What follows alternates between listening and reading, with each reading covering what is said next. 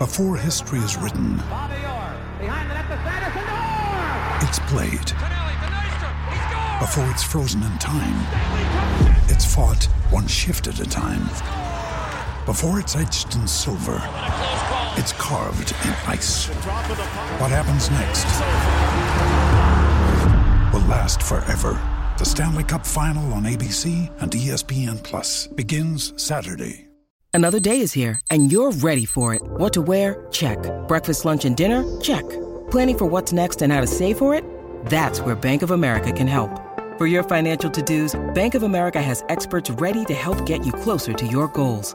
Get started at one of our local financial centers or 24-7 in our mobile banking app. Find a location near you at bankofamerica.com slash talk to us. What would you like the power to do? Mobile banking requires downloading the app and is only available for select devices. Message and data rates may apply. Bank of America and a member FDIC. Now's the time to save 30% on wedding jewelry, only on BlueNile.com. Make sure your wedding ring is the one with your pick of diamond and lab grown diamond bands, all hand finished and graded for excellence. Or surprise her with something blue she'll love for life, like a stunning pair of sapphire earrings. Blue Nile's jewelry experts are available 24 7 to help, from fit questions to style advice. Right now, get up to 30% off at BlueNile.com. BlueNile.com. Jones. Bowden. He's got it. England have won the World Cup by the barest of margins. Stokes flashes it away through the covers for four, and England have won the match. Hello, welcome to the Analyst Inside Cricket on the first day of the Test match summer. England against Ireland, and I suppose it's gone as predicted, really. Well, actually, Ireland made a decent fist of the score in the end after losing their first three wickets for 19. Uh, I've had an interesting social day actually, watching it from various different aspects and with various different people. I'll tell you about that. But in reply to uh, Ireland's 172, England almost, as Simon Mann predicted, are on a par with them, having lost just one wicket for 152. What did you make of it? Well, yeah, I did. I sent you a message, didn't I, about three o'clock? You you didn't reply to it because you were probably socialising in inverted commas. But I did say England to be ahead by the close of play, and I think they would have been if they bowled all the overs. We were six overs short. I made it on on the day's play, so a, a bit skinny, but and plenty of action. Eleven wickets, stacks of runs, and a totally dominating a performance from England. I mean, they didn't have to try hard to score at seven and over. This wasn't sort of baseball cricket. It was putting away the bad balls, and there were plenty of them from the uh, Ireland bowlers. I have to say, when I saw the toss at 10:30 this morning, I saw the weather. I thought this game, three innings match, three days, and actually nothing that's happened today has, has changed my feelings on that. I mean, interesting to see how England approach it tomorrow. I mean, it's possible they might, you know, they might declare before the close of play and try to put some pressure on Ireland in the final session.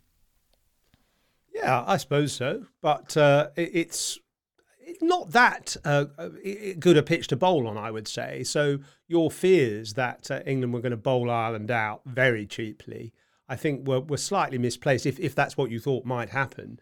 Uh, actually, it's a flat pitch. I reckon England could get 500. In fact, I said that we had a little reunion of our world's best cricket club members around one of the statues at the back of the the media centre at lunchtime today, and I said when the score at the time was 70 for four or something like that, I said I reckon England could get 500 eventually in the game, and they were going really.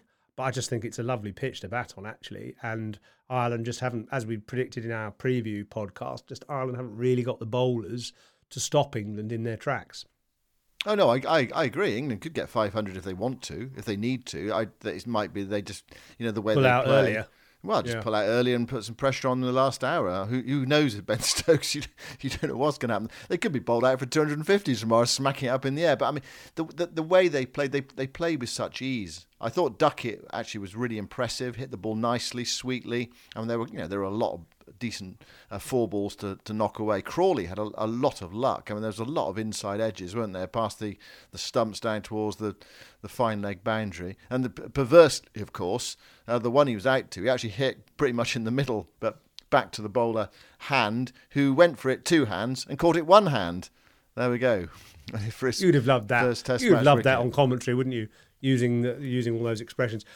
I, I, it's funny actually. Crawley annoys me a bit because I think he was trying to manufacture stuff today, and you know he's almost got sort of Bazball stuck in his head too much. He doesn't need to to to try too hard to score fluently. As as you said, actually, England didn't really try that hard, but there were times when he stepped up the pitch, went across to off stump, tried to f- sort of flick a ball outside off through mid wicket, got an inside edge, as you mentioned, flicked away for four down to fine leg. I don't think he needs to do that. There was the, the shot of the day for me was uh, a shot. I think he might have got to fifty or just just before he got to fifty. Uh, shortish length of the length from the nursery end, good pace, but nothing special about the ball. But not a not a, a four ball by any means. And he just caressed it through the covers for four, sort of almost on the up. And that was him being, you know, Zak Crawley rather than trying to be something else just being his, playing his natural game rather than trying to be too funky, if, if you like. And I prefer that. I think he doesn't, you know, he doesn't need to try too hard, really. Yeah, some of those ones that went off the inside edge, he looked to me as he was trying to hit the ball too hard, trying to smash it rather mm. than caress it. I agree with that. Although he got to his 50 quicker than uh, Ben Duckett. I mean, 39 balls to Crawley's 50 and 53 balls uh, from Ben Duckett uh, it must be quite difficult to bowl at them, mustn't it? Because Duckett, and we've made this point before, haven't we? We've got a short left-hander and a tall right-hander. If you're rotating the strike, I mean, how annoying is that as a, a new ball or, or, or pace bowler, or even a you know even a spinner as well?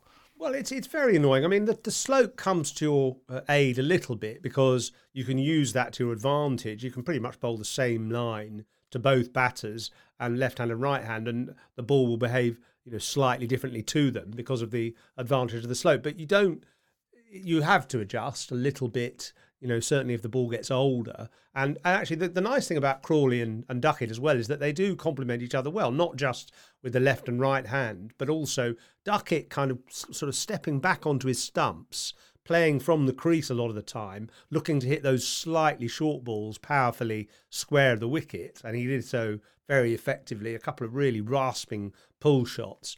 And Crawley, although he doesn't make a big stride forward, he does look to hit off the front foot more. So you've got to kind of counter your lengths for, as a bowler as a result. And I, you know, I feel sorry for Ireland really because they're trying to play a test match here at Lords. They've had very little first class cricket. They've had very little red ball cricket not only in, in this summer, but generally in their lives. If you look at some of those players, they've only played 18 first class games or something like that in their career.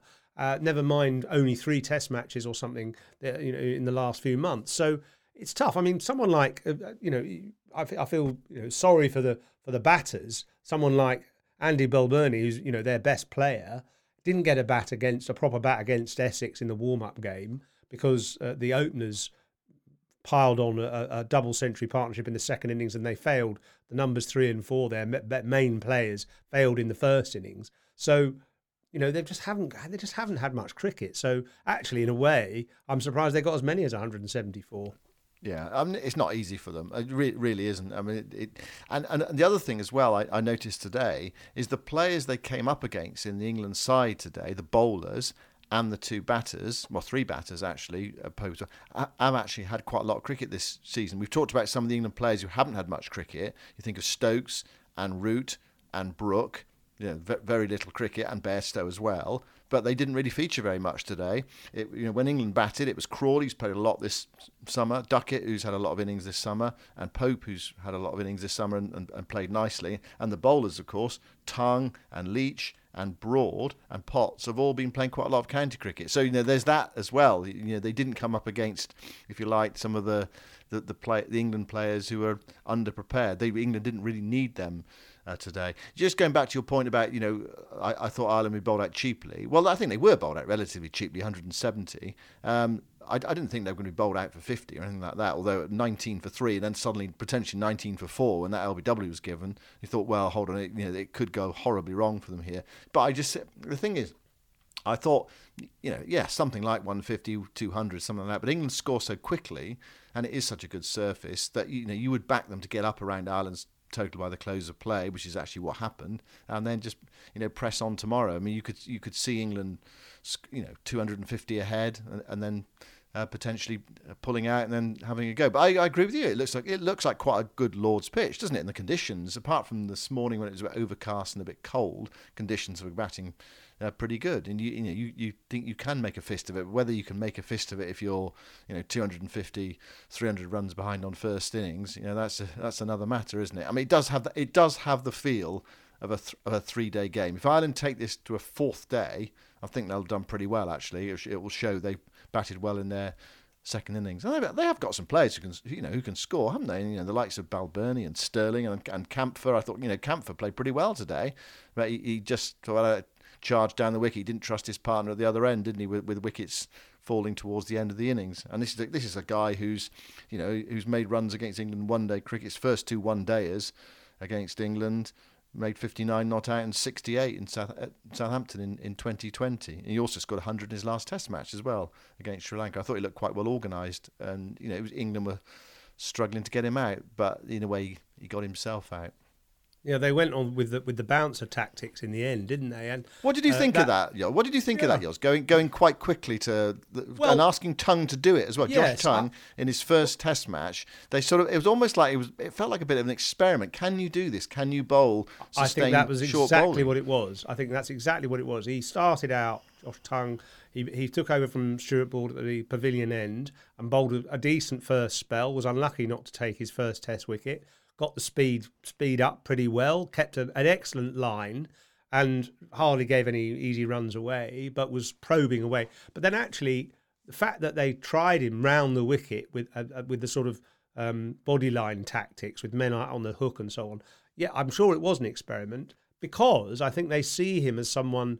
It reminded me actually a little bit of the way Liam Plunkett was used, say, 10 years ago or so in Test cricket as the sort of enforcer, as the plan C, if you like, after the, the first two plans haven't quite worked, or to just to rough up the tail, or you know, one or two of those uh, uh, sort of strategies. And he's, I think he's got the makings of, of doing it well because he's strong, he's tall, he he gets the ball up from not that short. You know, he's because he's tall and, and got speed up to actually, I think he got one up to eighty nine point nine miles per hour, so pretty good and he gets the ball up into the ribs uh, uh, from an awkward length. And then it's one of those you do. How do you play it? Do you fend it off? Do you weave? Do you try and hook it? And I, yeah, I think a valid uh, exercise that because if Stokes, who's tended to be the person that England use to do that in the last year or so, isn't able to, then Tongue and, and obviously Jofra Archer's out of the equation. Mark Wood may or may not play all tests. So you've got Tongue there as, a, as another option, and I think he, he did it quite pretty well. Yeah, so they, they were sort of having a look at him to see whether he was capable mm. of doing that. What what do you think about his action and the, the way he bowls? He's quite he's quite open chested, isn't he? His, his, his, right leg sort of splays out to the right hand side. It's not a sort of, sort of when you just freeze him. He's not like a sort of classic uh, looking bowler with his action. Well, he's had to adjust, hasn't he? Because he's had a, n- a number of injuries, and sometimes you don't necessarily finish up bowling as you did when you were younger because your body tells you you can't. It it looks a bit awkward, but I don't mind that if he if he can stay fit. I mean, obviously this is the it's the the big if if if he can stay fit. I, I think he's got quite an interesting action because it's a bit Courtney Walsh like. It's slightly open chested. He angles it in, but he can get it to to sort of move away as well. Uh, and he's quite close to the stumps actually, so it, deceptive because sometimes you see those bowlers who are open chested and you think, oh, they're wide of the crease, I can hit everything through the leg side. But actually, he's quite tight in on the stumps and bowls quite wicket to wicket. So, yeah, I, I quite thought it was a de- decent effort actually, but from, from him today. Unlucky not to take his first wicket. Well, it's a, a strange sort of day for him because he would have been elated, wouldn't he, to have played his, his first Test match. and you're into the action quite quickly as well because England uh, won the toss. We ended up with 13 overs, 0 for 40, while you know the others clean clean things up. Stuart Broad taking five, Jack Leach, who we'll talk about in a in a short while, taking three, and, and Matthew Potts picking up a couple. So you, you that's a bittersweet day, really. It was great to see him down on the, the outfield getting his cap from Jimmy Anderson, and the fact that his family were there as well. Mm. His partner and his son, I think it was, and his and his mum and dad, I think, as there were there with him. Cause that's great, isn't it? Actually, because they are mm. sort of part of your your life as a cricketer. You know, you think you know partner definitely, and of course your parents as well, who sort of have to, I suppose, live live through your growing up and trying to become successful, trying to become a you know, a, a, test match cricketer. And and also the other person who'd been very happy today was that guy who I think played with him or was a bit older, played with him, who put hundred pounds on him at the age of eleven to become a a test cricketer. So he's he's still got the betting slip, so that would have earned him about fifty thousand pounds if the bookies pay up.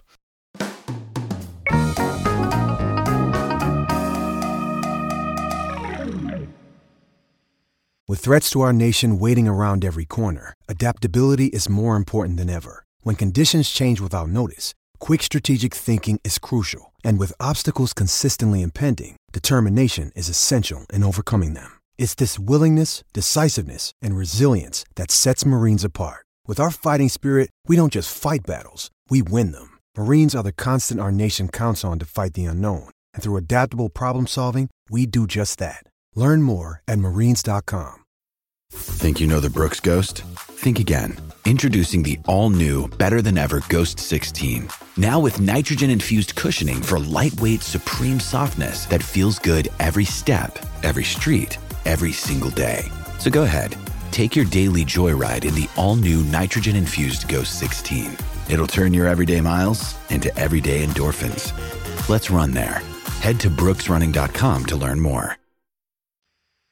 We'll talk about the England bowlers in a sec. I, I just wanted to say one thing was that I watched part of the game today in the president's box, the new president of the MCC, who of course, of course is you uh, did, yours. Stephen Fry. The only reason I was there actually was was not because I was invited, but because my sister was in there, Bettany. Bettany Hughes, for those who like their history, is the, the history presenter. She is my sister, even though people find it hard to believe. Uh, she's got both the brains and the looks, which I have, obviously haven't. But anyway, he she, she, said, "I'm here, I'm here," and she hardly ever. She doesn't even know where Lords is, and she was there sort of maybe a couple of times in my playing career, but that's about all. She was busy in some part of the Middle East recording some program or other most of the time. So uh, she invited me in, and who should I meet but one of Stephen Fry's pals, Tim Robbins, the famous Hollywood actor, star of the likes of The Shawshank Redemption, Bull Durham, uh, what else? The Player, even Top Gun he was in actually. So you know he's quite a, a, an established you know, figure. Of course, he's never watched a, a game of cricket before. So I love this challenge actually of you know sitting with a Hollywood star, him them trying to kind of fathom out what the hell cricket is. you know the thing that interested him most was the roller that came on halfway through the game. Um, obviously, to roll the pitch before England batted, and he'd never seen it because, of course, you know, coming from a baseball background, they don't roll the surface at all because the ball never has to pitch. And he was intrigued by the nature of having a big steamroller out there rolling the pitch. But anyway, he, he enjoyed himself, and he's he's going to pass pass on his best to all his Hollywood mates about about, about cricket and maybe support one of the uh, American teams in the MLC uh, uh, that, that, that's to come. Obviously, not so long from now, the Major League Cricket tournament going on in the States. How come he was there? Mates of Stephen Fry. Oh, right. So Stephen Fry invited him along and said, come along, watch a bit of cricket. Yeah. Okay. And so you, so it was up to you to teach him about the game, was well, it? Well, I was, yeah, I was sort of explaining a few bits, and, and he was he was actually quite intrigued. He was really looking forward to England batting, because I mean mm. the, the Irish innings was a little bit uh, sort of ponderous at, at, at times, but obviously, once England got to the wicket, it was it was a little bit more um, positive and a few kind of resounding shots through through the covers that woke him up from a, a sort of post tea slumber. Anyway, um, you know, a good first day in the end, and particularly for for Broad and Leach, who I think would have been very happy with their with their returns. Yeah, Stuart Broad, ten years since he's taken a five for at Lords, another one, the twentieth of his career. I, I, I, wonder whether he'd gone straight back to the dressing room and you know put that sort of plaster up on the honours board and, and, written his name up there, or you know whether he's past that now. He's done it, you know done it before, and he's had so many fifers before. How, how did he how did he look? Because he sort of he always feels Stuart. He sort of eases himself into the championship season, doesn't he? He's, he doesn't sort of devastate. He doesn't he doesn't seem to take many fifers for Nottinghamshire. But you know, you, you, get him in an England shirt, and with perhaps with not something to prove, but you know, obviously he wants to play in the Ashes this summer. He wants to play a certain amount of the games. Uh, you know, comes up with fifer bowling at eight, so 81 miles an hour, 81, 82 yeah, miles an hour. That's all right. I mean, you know, it doesn't need to be that much quicker. I think he revels in the responsibility, just the occasional time when Jimmy, his mate, isn't playing, and he takes on the responsibility of opening the, the bowling, take bowling the first over, which I mean is a responsibility that, it, that obviously it's an important sort of tone setter for, for the innings and so on, and also he gets the choice of ends as well. And every bowler, every fast bowler likes to bowl pavilion end at Lords because why? Well, it's because firstly the slope brings the ball back into the stumps. If you're bowling to a right-hander, bringing LBW and bowled very much into the equation, it tends to be harder to get wickets bowled or LBW from the nursery end because the ball naturally shapes away down the slope towards the slips. And secondly, often it's with the wind as well. The prevailing wind at Lords is usually from behind the pavilion a sort of southwesterly, uh, and so you're running sort of you feel like you're running slightly downhill and with the wind, and that just always helps a fast bowler, especially if his if his legs are in their 35 year old mm. class. Yeah. And the old the ridge, of course, doesn't exist anymore. Yeah. You remember, did you, the Lord's Ridge? Yeah, that, that, was a that was a bit of a myth, I think. Yeah, I, I mean, I, I, there was a talk in the sort of 70s and 80s that there was this ridge from the pavilion end that made the ball bounce a little bit extra. My view, actually, if you really want the answer to that, is that it's to do with the slope. The slope actually go- goes from, if you're bowling from the pavilion end, the slope at Lords goes from third man, sort of ba- around about the one of the the uh, Compton stand, down across the ground diagonally down to the bottom corner, which is the sort of tavern and the Allen stand to the to the on one side of the pavilion. So it's a diagonal slope. And I think when you're bowling, especially up the sort of grandstand side of the square, there is a bit of a slope on the pitch which you're bowling into from that pavilion end. So I think that's why they, used to get a, bit of, get a bit of extra bounce from there, but it doesn't really exist now.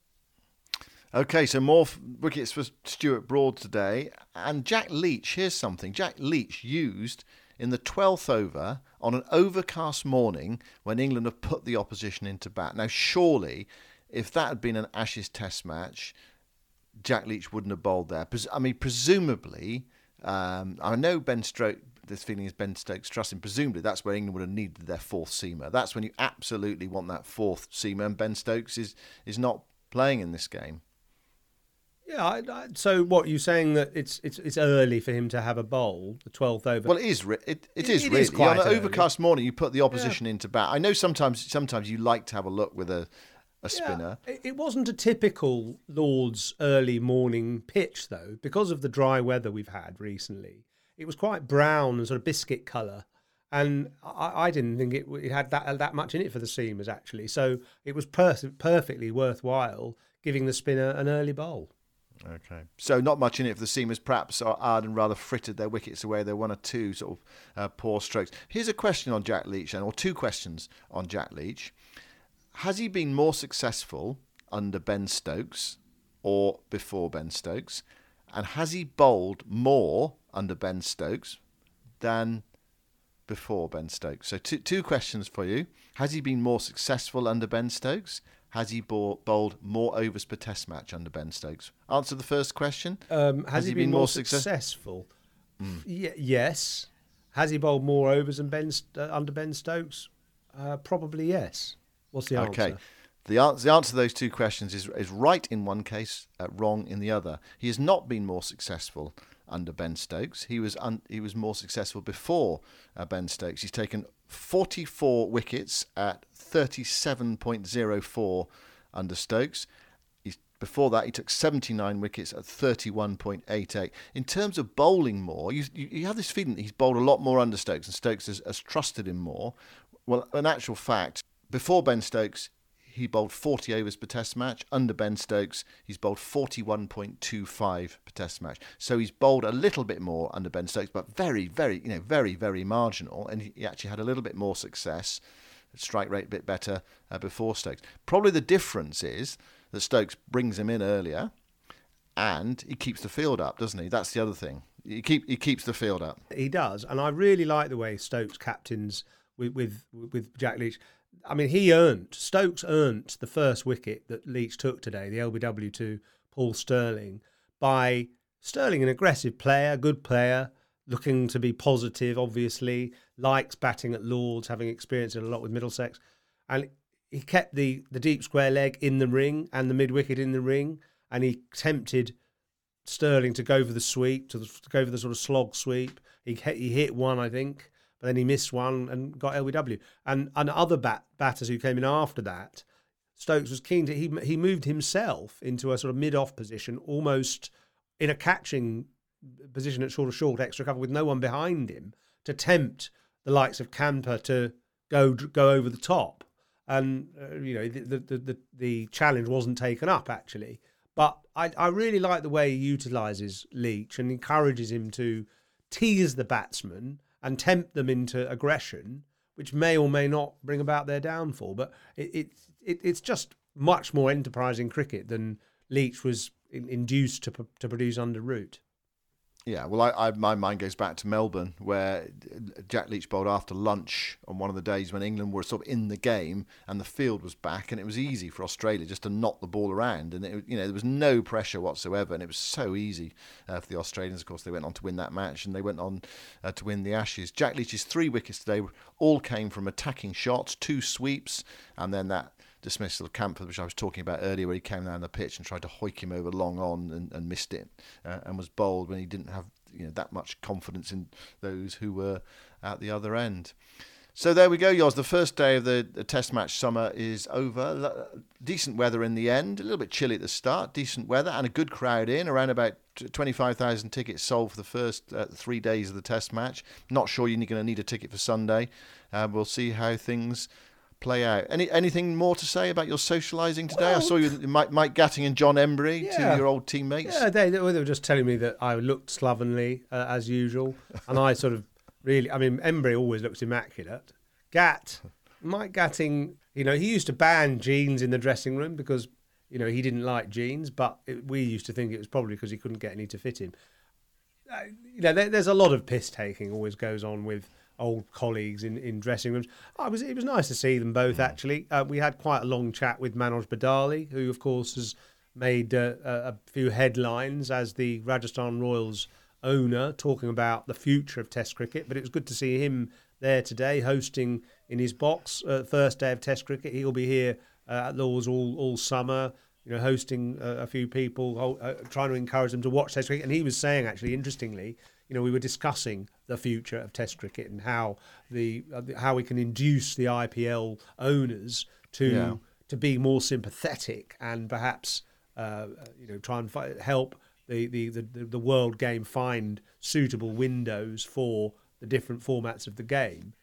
And of course, he said, well, one of the things is, you know, I he said I love Test cricket and I want to support it as much as I can, but some of the owners of, of the IPL teams are new and have less interest in that. And they're not a collaborative force, actually, the IPL owners. It's time they were, I think, because it would help the world game. And he knows that. And so I can see something happening, actually, in the next couple of months, because we, we had in, in the box there, we had Mike Gatting, who is chairman of the World MCC World Cricket Committee, which is a very influential body with uh, very you know, key, important people on it, like Sourav Ganguly, like Kumar Sangakkara, who's going to take over as the new chairman of MCC World Cricket Committee, and also Rahul Dravid. Is, is it someone else who, who can be an influence on that as well? Uh, we said we had him, we had Manoj Badale, and we also had Mark Nicholas, who is going to be the new president of the MCC to take over from Stephen Fry in October. And between them, I think they, they have a, a plan to really help the, the, the world game get to grips with the appalling scheduling situation. Okay, well, well, we'll see what happens, and we'll see what happens tomorrow at Lords. But at the moment, you'd say this the, the game is moving towards a rather sort of inevitable, uh, predictable, but, but potentially very entertaining uh, conclusion with the way England have batted, scoring at, at seven runs per over without even without even bazballing it really on the, the, the first day of this Test match. So England in control, uh, 20 runs behind. We'll be back uh, tomorrow around about this time to review the second day's play. Sleep well, Yoz, after your day of socialising. Thanks, Simon, and thanks for listening, everyone. And by the way, for your listening pleasure, I hope you've checked out our sister podcast, Storylines, with Melissa Story and Nikki Chowdhury. Particularly interesting third episode came out last night with an interview with the former professional player Thea Brooks talking about, in very candid terms, her struggles after leaving the professional game and uh, losing her contract. A fascinating study of the sorts of things that women cricketers are having to face now that they're in a fully professional era. So check out that Storylines podcast on this feed and speak to you tomorrow.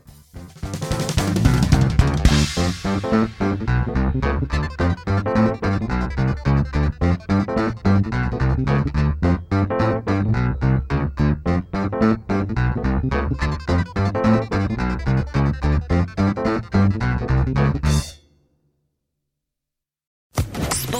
Social Podcast Network. Lucky Land Casino asking people what's the weirdest place you've gotten lucky? Lucky? In line at the deli, I guess? Aha, in my dentist's office.